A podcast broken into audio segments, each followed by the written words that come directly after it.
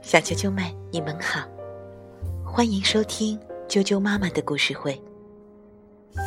我是哀酱妈妈，今天给大家带来的故事名字叫做《爷爷送给我一条小溪》，由法国的格艾勒贝和文，奥荷利亚福提图，五娟翻译，连环画出版社出版。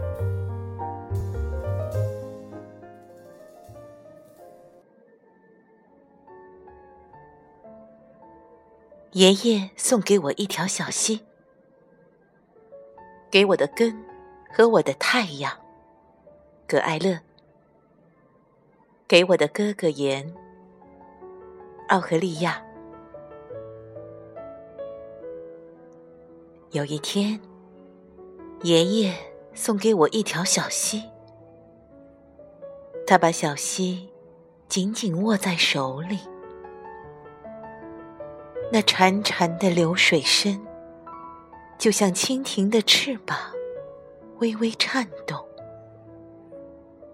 我把小溪悄悄藏在床底，叮咚的水声让我远离噩梦。没过多久，小溪开始长大，它张开了胳膊。伸开了腿，小溪流过，芦苇和野草茂盛生长，几朵睡莲荡漾其间，透明的青蛙在此安家，贫嘴的小鸟尽情畅饮，成群的小鱼慵懒游弋。清澈的溪水，波光闪闪，好一个宁静的小天堂。放学以后，我在小溪边玩耍。爷爷曾教我打水漂，要选最平最薄的石子。有时，我两手湿湿的走进教室。被遗忘在口袋里的小石子儿，砰啪作响，像一个个小铃铛，唤起美好的回忆。房间里开始有干草和泥土的气味。妈妈开窗通风，我却在一旁偷笑。小溪在房间里四处游荡。妈妈却什么也没有看到。我曾经和爷爷一起钓鱼，直到很晚才回家。爷爷坐在我身边，头上戴着水手帽，蓝色的眼睛像布满星辰的夜空。我们可以几个小时不动。耐心等着小鱼上钩。爷爷给我讲他年轻时的故事，在船上做水手时的历险。当他拿出刀子切面包给我，我脑子里想象的却是他在和海盗搏斗。小溪慢慢变成小河。宽宽的河面，波涛滚滚，水里有许多鳄鱼潜伏。河水浑浊湍急，时而有小船驶过。船上是全副武装的印第安人，正要出去打猎。他们远远的向我点头示意，然后匆匆离开。仿佛周围有野兽埋伏，睁大眼睛观察他们的一举一动。我被一阵陌生的鸟鸣惊醒。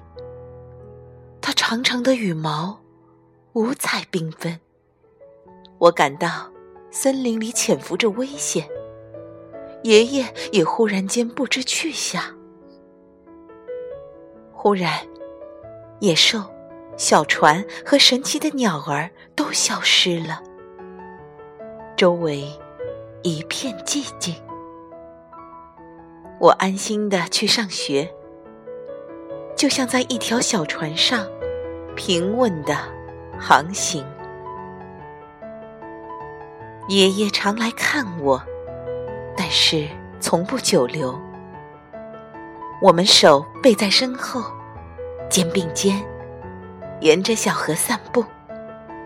只有爷爷能找到四片叶子的三叶草。据说，它会给人带来好运。我那轻声细语的小溪，现在已经是一条大河。大船在河面上行驶，大桥连接河的两岸，人们聚在桥下野餐、笑啊、闹啊，在河里嬉戏游泳。夜幕降临，河畔灯光摇曳，情人们伴着手风琴声，翩翩起舞。睡前，爸爸妈妈来到我的床边，好像有些担心，又似乎在找些什么。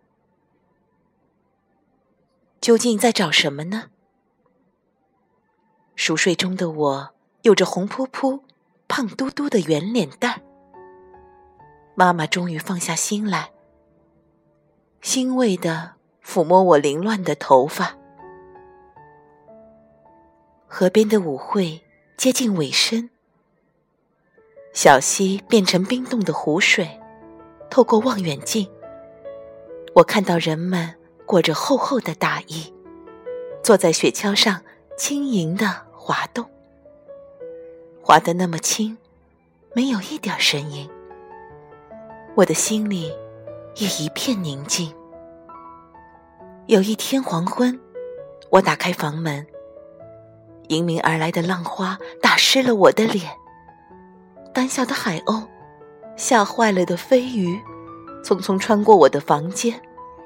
暴风雨要来了，整个晚上我都在和波涛搏斗，小船就像巨浪里快被吞没的船儿，我紧紧抓住它不放。幸亏爷爷不知从哪里赶来，他头戴水手帽。替我掌舵。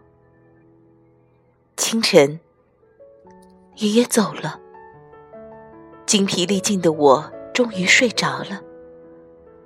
大海又恢复了平静，退到了很远的地方。我走了很久才来到海边，在海里游泳，捡了许多贝壳。时间像水滴一样轻轻流走。父母和朋友好像都没有察觉，只有他们的皮肤有咸咸的味道。有时走廊会被海藻和沙丘侵占，屋里有大海的气味，像是到了假期。春天，大海蜷缩成一团，收回了它的臂膀，连沙滩。也消失了。我的床下只剩下一个小小的水潭，也许是个新的开始。我的小溪现在是一个水滴，像眼泪一样大小。我捧起它，放在脸庞。我已不再是当初的那个小孩儿。是和小水滴说再见的时候了。我关上房门，爷爷一定在远处对我微笑。门外的世界在等着我，口袋里的石子会和我作伴。很久以后，也轮到我做同样的事。我打开手心，儿子笑着合上了他的小手。